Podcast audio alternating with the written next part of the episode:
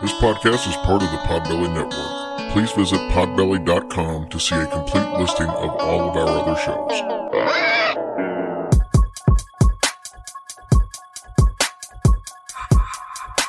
It's about to be a fun ride. Follow along, watch as we slide. Paranormal just hit the lights. Goosebumps all through the night. Mixing just a little bit of twain. That girl sure can't do a thing. Together, hillbillies go insane. Laugh so hard it'll hurt your brain. Podcast you won't ever change. These two here, they got the recipe. Sit on back and listen in to some of our darkest mysteries, eh? Welcome to Hillbilly Horror Stories. And now here's your host, Jerry and Tracy Polly, and their dog Ninja. Hey guys, welcome to episode 194 of Hillbilly Horror Stories. I'm Jerry. And I'm Tracy. We have a fun story today. Good. One that I bet most people hadn't heard of. But obviously, before we get into that, big, big thank you to all of our military and civil servants all over the world. Thanks for what you do. Obviously, a big shout out to all of the frontline personnel out there, the EMS drivers, the doctors, the nurses, everybody who's helping with the Oh, COVID. yes. You know, and if you're in the medical field and you're on the front line, big thank you. Also to all the truck drivers and anybody else that uh, is listed as essential employees that have to get up and go to work every day. You know, it can be scary for some people because it doesn't matter if you work for Amazon or if you wherever you work. If you've got a bunch of people around you, I'm sure it's entering your mind. Mm-hmm. You know, as to you know who might have it, who might not have it, and uh, I know it's it's got to be bearing on you, and then you've got to come home to your family and worry about you know you know did I possibly catch it today and I don't know it? Am I going to spread it to your family? It's it's it's a, you know a rough situation to be in, but we just want to say that we're thinking about you and we care about you. Absolutely. And I also want to thank the the young men and women that have to clean up the hospital rooms. I mean, I mean, do you know what I'm saying? I mean, they have to go in those rooms as well. So we don't want to forget about them and the CNAs, of course. Um, it's just a hard road for everybody right now, but I am so, so, so, so proud of everybody that's doing their part. Um, keep the prayers coming and we're going to get through this and daggone happy Easter, by the way, too. Yeah, hopefully hopefully we're getting close to the the end of this. So Yeah. So, yeah. So, anyway, happy Easter, Bok Bok. knew you were going to do that. But Yeah, but anyway, also um, as we said, you know, part of part of what we were just talking about, it leads into people uh, having some some panic attacks, and and uh, I've seen where several people are just uh, having enough of being staying at the house, and you know, you're seeing more and more people talk about, especially in the group, that you know, hey, is everybody else as tired of this as I am? And mm-hmm. look, it's rough. Trust me, I I guarantee you, it's it's and it's rougher on some people than it is on others. Just know though that you still have ways you can communicate with people. You can use the internet. You can use your phone. You can video chat people.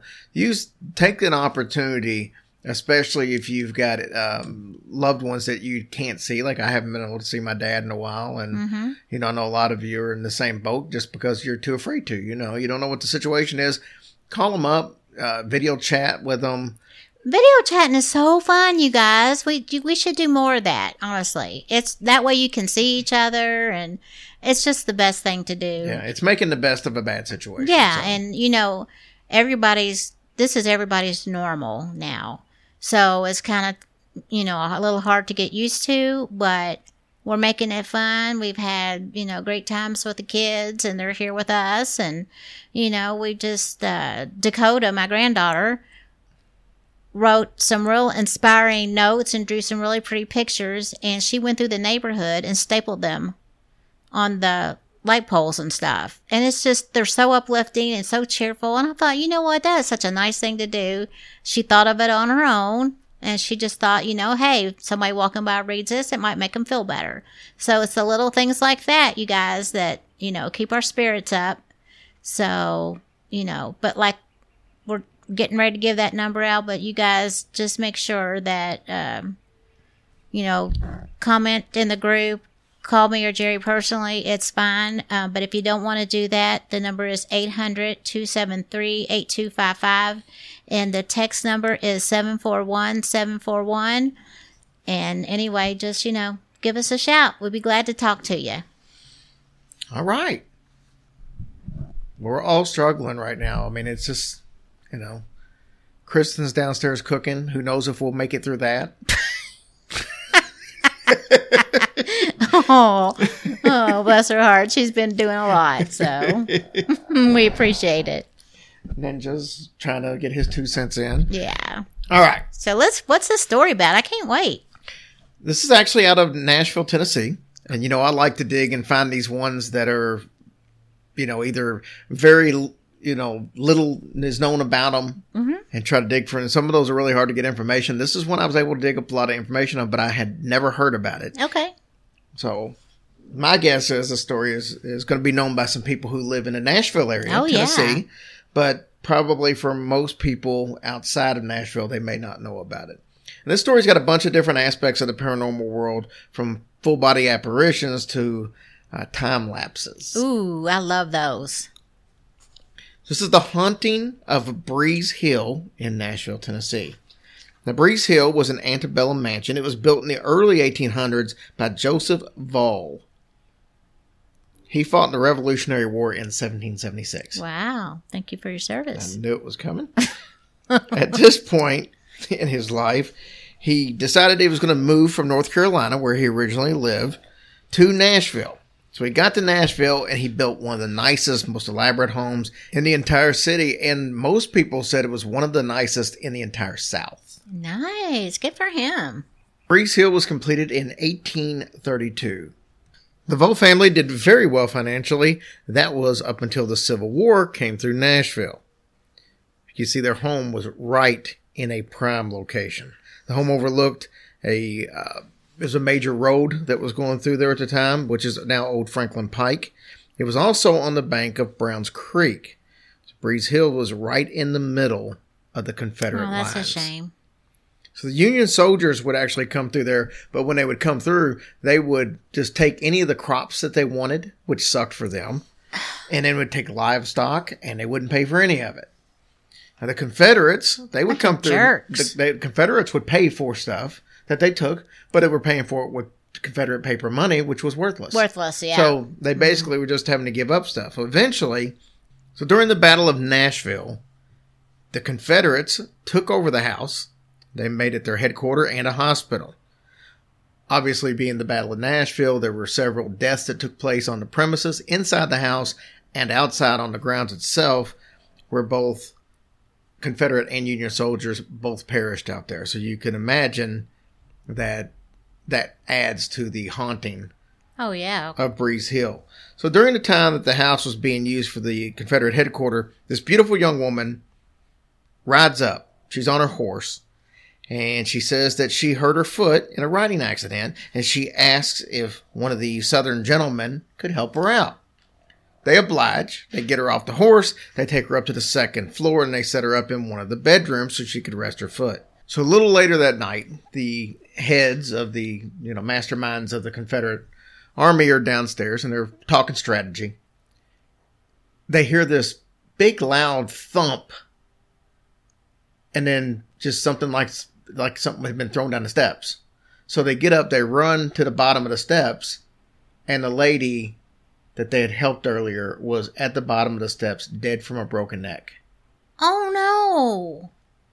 Turns out she was a spy from the Union and she was trying to infiltrate what was going on. She was leaning forward over the, the banister to try to Oh, hear what they were talking about, and she lost her footing and fell over. Well, she is not a very good spy. no. Just, so was her foot not really hurt then? no, no, it was all made up. Oh, my goodness. Yeah, so she wasn't a very good one and a clumsy one at that. The Vaulx family eventually moved from the house after the Civil War, but they stayed in Nashville. Eventually, their son Joseph moved into the house. He died inside the house in 1908. The house stayed empty for about a decade, just a hair over.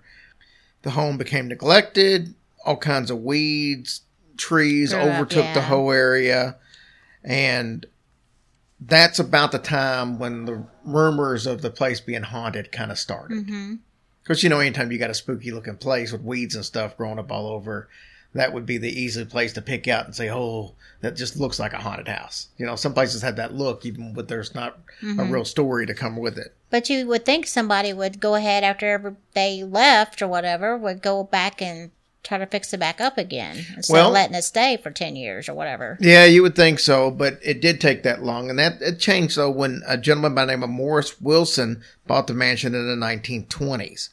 He spent tons of time and money renovating the property. The Wilsons were, I guess you could say, socialites. Mm-hmm. They liked to have some parties, and they had some very big parties there. This some of these parties I read lasted for days. Hell yeah. What are you partying about that in the 1920s? you know, well, I don't know, that sounds pretty cool to me. In 1938, the Wilsons' only child, Elizabeth, inherited the property.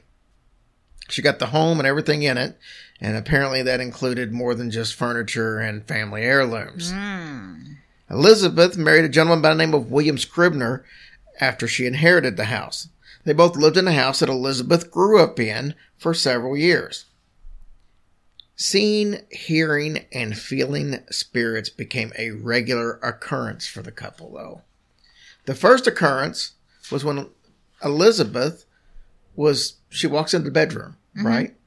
And William's in there talking to himself. Now she had heard in the lobby already as she was walking up, or hallway, I guess I should say, she heard he was talking to somebody and she was curious. She walks in, he's continuing to talk, and she's like, Who are you talking to? He says, I'm talking to you. And she's like, Well, you can't be talking to me. I just walked in the room. Yeah. And he said, Well, who was that that just walked in like 15 minutes ago and sat down behind me? Wait, but he didn't see her though? No, I guess he was, he had his desk. Or, Oh, or he's working there. at his desk he- probably. so she walked in, I guess, or somebody walked in and sat behind him. Oh, shoot. And look, I know this was a different time and era back in the 30s to where women a lot of times were, you know, not didn't speak until they were spoken to and all that kind of stuff. Whatever. But, uh, but if you're babbling for 15 minutes and you don't even realize there's nobody, behind there. you, Yeah. I mean, if I talked for, five minutes and somebody hadn't responded, I would have at least been curious. Yeah, like, why are you talking to me, Heifer? The second surreal experience that they had, both of them were in the den. An apparition of a woman just materialized right in front of them. Like both of them at the same time? Yes. Nice. And it starts walking towards them, walks through a desk, and then disappeared. They said it stayed for like something like 10, 15 seconds before So she didn't say anything. The No, she didn't say didn't. anything. Well, that's good though that they seen it together. And they weren't the only ones that experienced things there. One night they had a friend spend the night, and he was abruptly waking up in the middle of the night because he said something or someone brushed up against him while he was in the bed. Mm-hmm. Just like what you had done. It's not the same It thing. is, but only somebody liked your buddy. The Scribners decided that they were going to move out of the house. They kept ownership of the home, but decided to move in a caretaker to the property. This would pose a different problem because it was harder to find caretakers that would stay than you would initially think. Oh, well, I mean, I can believe that. The first caretaker was a young woman, and she had some friends staying with her, and it was a cold night. She woke up the next morning, nice roaring fire in the fireplace, and she had a big heavy quilt that had been placed over top of her while she was sleeping. This all sounds warm and comfy and cozy until she realized that she hadn't gotten the quilt out of where she'd kept it. And she talked to her friends. They didn't do it, and none of the her or her friends had started a fire. So Oh. there, they nobody had a clue how the fire got started, or how the quilt got put on the bed. Yeah, I wouldn't worry so much about the quilt. Because, but who the heck started a fire? What Just- if they were off a little bit and they started it in the middle of the floor? She soon gave up the position as caretaker, as you can imagine. So the Scribners were used to hearing footsteps and sa- the sounds of spurs jingling, even. oh, yeah. seeing doorknobs and, and turn by themselves and all this. But see, the caretakers were not, and they were also never told that any of these things happened. So it wouldn't implanted in their mind. Yeah, so they wouldn't that- know to yeah, they, that. they wouldn't have had a clue. So this thing's just happened. When the Scribners had moved out in 1961, they kept their reasons for moving out hush hush. They didn't want people to know. It wasn't until years later that these stories were told to friends and family members. But for 12 years, they tried caretaker after caretaker. Most were horrible at their jobs. And what I mean by that is, um, well, I'm going to let me get into that in a second. In 1967, she met a gentleman by the name of John Bell. Wasn't that same one from the Bell Witch? What his name, John Bell? Yeah, I thought so. anyway, he was a young man. He's full of enthusiasm. He loved the house. She thought he would be the perfect fit to, to kind of move in, restore the house back to its glory that it once had. But timing wasn't right for John Bell, so he turned it down. The Scribners tried caretakers, different caretakers, up until May of 1973. During the 12 years between the house falling into, into some state of disrepair and the time that they found a proper caretaker, they went through a bunch of different caretakers, as I said, and they were mostly careless. That's why they mm-hmm. should have been careless takers. Why? because vandals had came in and looted the place. Some art thieves had stolen several different paintings and valuable antiques. In the late 60s, hippies used to come in there and they would use the place as, as you know, more as a crash site. And they would start fires in the middle of the floor and use antiques as wood and kindling. What'd I just say? I said that. Yeah. Man, that's awful though. To destroy all that good stuff. But they had caretakers there, so none of that should have ever so they happened. never even stopped them. Yeah, that's what I mean. They were just Well, that is not good help.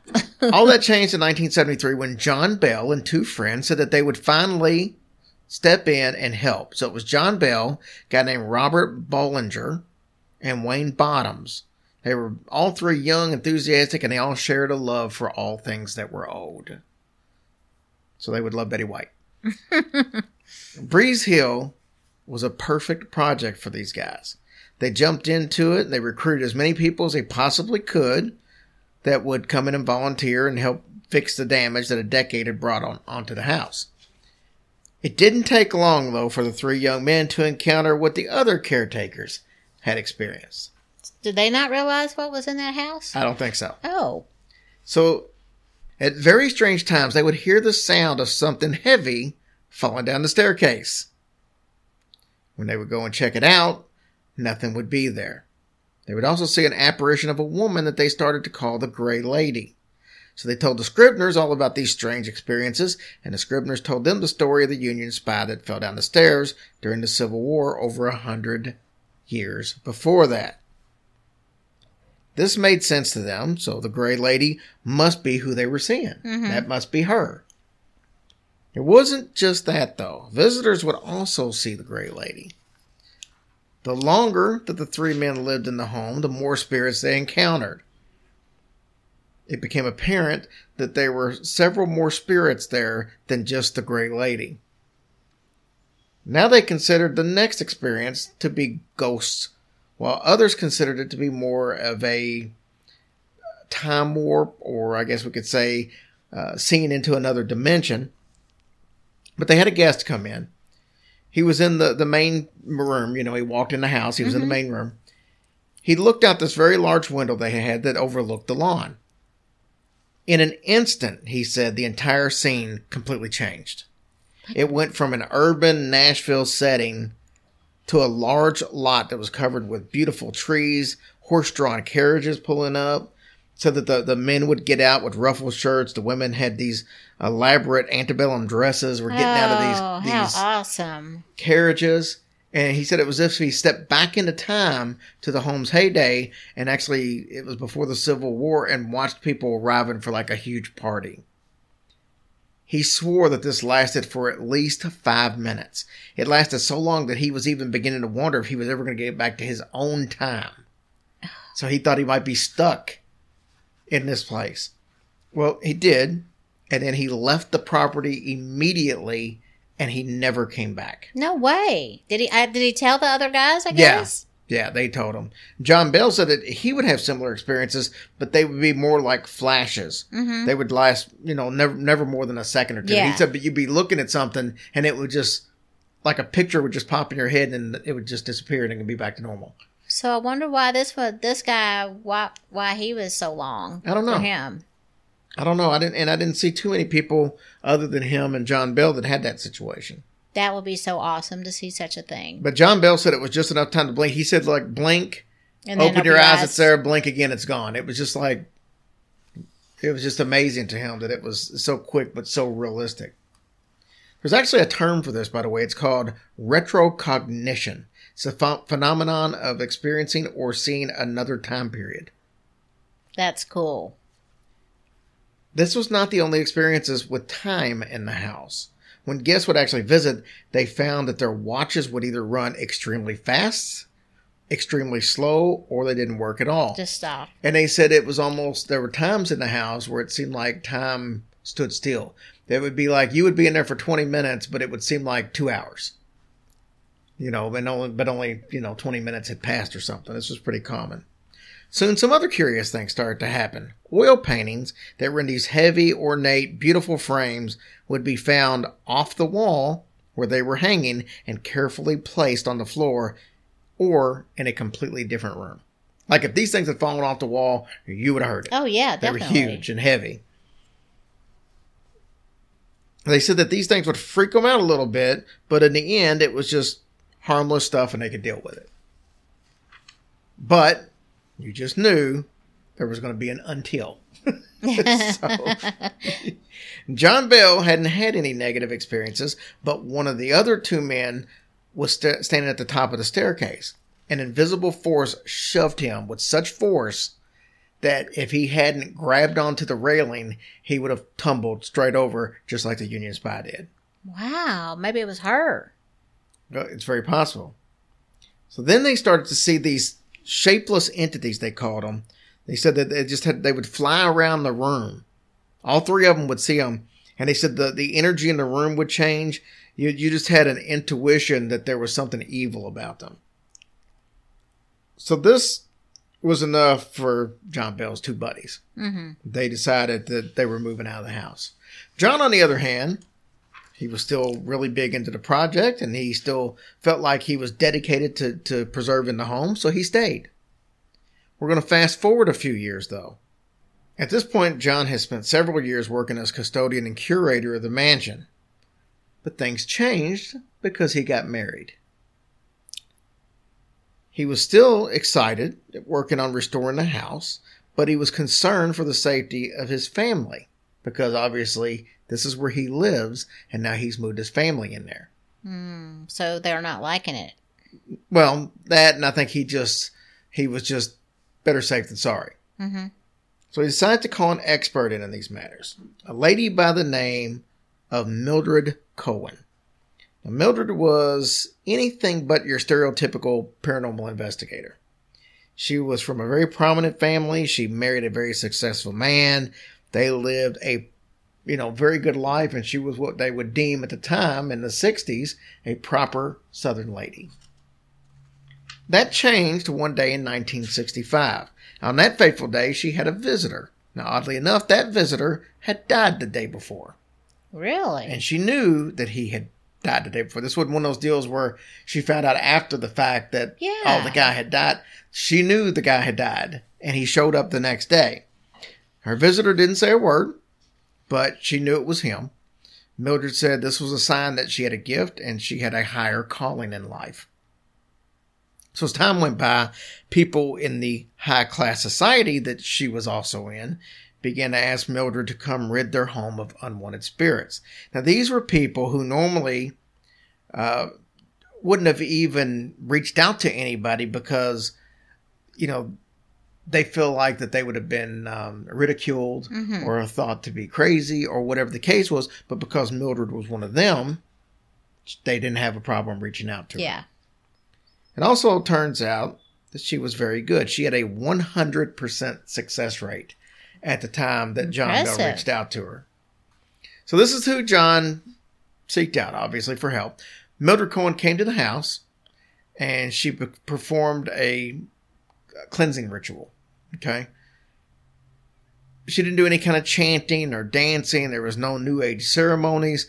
She used some text that she had approved by the Anglican Church. She recited prayer from a requiem mass, and this was a ritual that was intended to put lost souls to rest, basically. She went through every room. She used holy water and boxwood. She made the sign of a cross on every doorway and every window. She would talk to the spirits directly on occasion, and she would ask God and his angels to help the souls uh, rest peacefully. After Mildred went through the entire house and invoked the spirits to leave, she left. In the following days, the Bells still experienced some things. Nothing that was really, you know, over the top, but nothing really seemed any different either. Nothing major happened, but they still felt like that the aura of the house was still exactly the same. So they're kind of giving up hope at this point. After a few days after Mildred's visit, John Bell was awakened at 3 a.m. It was extremely dark in the room, pitch black, he said. But he could see some light coming from the other room. He's fully awake now because it's jarred him a little bit. Yeah. He realizes that there's no natural light because it's dark, so he doesn't know where this light's coming from mm-hmm. in the other room. So he goes to investigate. He gets there, and there's this column of light that went, he said it was c- cylindrical, so it was round. It went from the floor all the way to the ceiling. He stood there in amazement and he said he was just stunned and then it started to flicker like a candle would mm, mm-hmm. and it started kind of waving a little bit back and forth and continuing to flicker and then eventually it just went completely off like somebody had flicked off a switch. He said it did it for about 20 seconds. In john bell's mind this was a mass exit of all the spirits that were in the home. In the next several days nothing else happened the first time that nothing had happened since he had moved into the house several years before. Oh, me. So to John, his prayers had been answered. Whatever Mildred had done apparently worked, it just took a few days. Friends who came over, they also noticed a difference. All the clocks and watches now worked perfectly. The passage of time inside of the house was now no different than it was outside. So how about that? Pretty cool. Pretty Don't you cool. just love a story that has a happy ending? I absolutely do. Well, this one doesn't. Well, what the crap? It's like it's like now that the time was right in the house, the house had some catching up to do. It started to rapidly deteriorate. Chunks of the ceiling would fall. Plaster flaked out of the wall in large sections. The entire structure seemed to almost instantly erode. So now in the early 1980s, the Scribner had grown tired of trying to keep up this old house. Developers were really wanting the land to put up a subdivision, apartments, and all that stuff. And the Scrib- Scribners eventually caved in and they sold it to them. In 1983, Breeze Hill Mansion was torn down Hmm. to make way for the subdivision. There hadn't been any kind of reports of hauntings in the subdivision that I'm aware of, uh, where the house once sat. But What frustration. I mean, you go to all that and to keep it up and all that stuff, and it ended up beating him. But see, I think that's absolutely amazing that the whole concept of time standing still, basically, and then once all that's done, it's like, you mm-hmm. know, maybe there was something to that. Why did all of a sudden the stuff just start falling apart Yeah, why? at, at a higher pace mm-hmm. once all that took place? That's very interesting. So really cool. So I'm going to cover a few things before we get into Patreon and stuff. First of all, the live uh, episodes that we've done on Facebook. I hope you guys are enjoying those. It's something we're going to keep doing for a little bit. I don't know if it'd be a forever thing, but uh, you know, as long as we can't go out on Saturday nights and do stuff, it's going to be uh, something we'll be doing. Obviously, the first week went really well. Last night we had Justin Rimmel on, so it was our first guest. Still had some technical difficulties, but uh, we uh, I think that we got all that behind us now, so it was a little more fun. I keep learning more and more ways to use the program, but After- I know there was a bunch of people who watched it and a bunch of people who enjoyed it because they've already made comments on it. So hopefully you did. Next week we're gonna have uh, Shelby Lenora, at least on Facebook. That's what she goes by. Cool. And she's going to be on. She's got a, a new podcast coming out. Her and a buddy, and she's a practicing witch. So I think that will be really cool. Here's the thing: we had to change from week one to week two, though. If you were on the first one, you realize that we had this. We put it in our group and we put it on our fan page. If you signed on from the group, you just showed up as Facebook user. So we didn't know who was asking questions because it just said Facebook user. I found out from the company we use that you have to just if you do it through a group that happens. So you if we put it on the page, no issues, and we didn't have any of that last night. So that that part's correct. So from in the future going on, it's going to be on our Facebook page. So if you aren't haven't liked the Facebook page, and I don't, I don't even know if you have to like it um, to in order to be able to watch the video. I think you can just go to it without liking it. But that's where it's going to be at. It won't be in the group, but it's only because of that reason. Yeah. So we'll try to remember, and we didn't get on there in time last night to tell everybody that it wouldn't go be in a group. So probably some people missed it, but that's where it will be. It will be on the Facebook page, and it will be on. Uh, I might put it on my personal profile because then we'll see if that works. Okay. But that's what it'd be every week after that. And we're working on some other big guests for you guys. So we're gonna have fun with these things. I think the last two we did, they lasted about an hour, Mhm. and um, you know, it'll be fun. Yeah, it was fun seeing all you guys on there and answering your questions. And I kept trying to keep up with everybody. it's so hard to do. And then I feel bad because I'm not acknowledging every single person on there. I mean, it's just hard to do. We but- we literally had like 480 comments for the hour that we were on. So yeah, it's it's going to be impossible if if you say hi and we don't get to say hi back. yeah. It's just because we missed it. Because if, if you've seen it, it looks like a damn slot machine wheel turning. Well, I kept trying to say, I was like sneaking in a hi, like between Justin and Jerry talking, which is kind of rude, but I just wanted to say hey. But hmm. It's been fun. We enjoy doing it. It's like, you know, a lot of fun. I hope you guys enjoy it. Yeah, absolutely. And um, much as I hate to, it's that that time. The Indianapolis show in May is officially canceled. Um, it's just that's not going to be able to happen, unfortunately. and then we'll just the next next show up on the list is Chicago in June, and we'll see how that goes. Yeah, I sure hope we can do that. Been looking forward to it. I saw something today. Uh, what was it? Medical experts predicted that there would probably be no more concerts until fall of 2021. Nuh-uh. That's, that's what was sent to me. How true it is, or why they think that. But if that's the case, I mean, I- it would be that way for sporting events and everything. I guess sporting events they can play without fans, but concerts, it's kind of pointless to do a concert if you're the only one there. Well, that sucks. So we'll see. We'll see. We'll see how realistic that is. Who knows?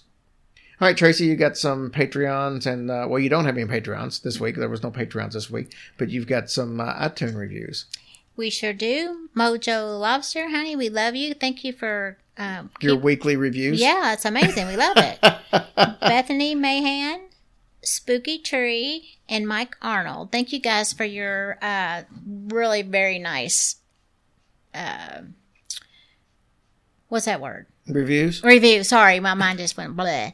Um, but yeah, we look forward to those every single day, and I'm glad you guys keep them coming because. You know, we we still like to know that you guys are still interested in listening and things like that. And again, if there's something we can improve on, please let us know that as well. Right, and and we don't say this a lot. You know, some people harp on Patreon a lot. We very seldom mention it. But if you're not a Patreon member, remember if you don't know this, this is a little, little trick. When you sign up for Patreon, they don't charge you immediately. Ours isn't set up that way. Some some are set up that way. Ours isn't.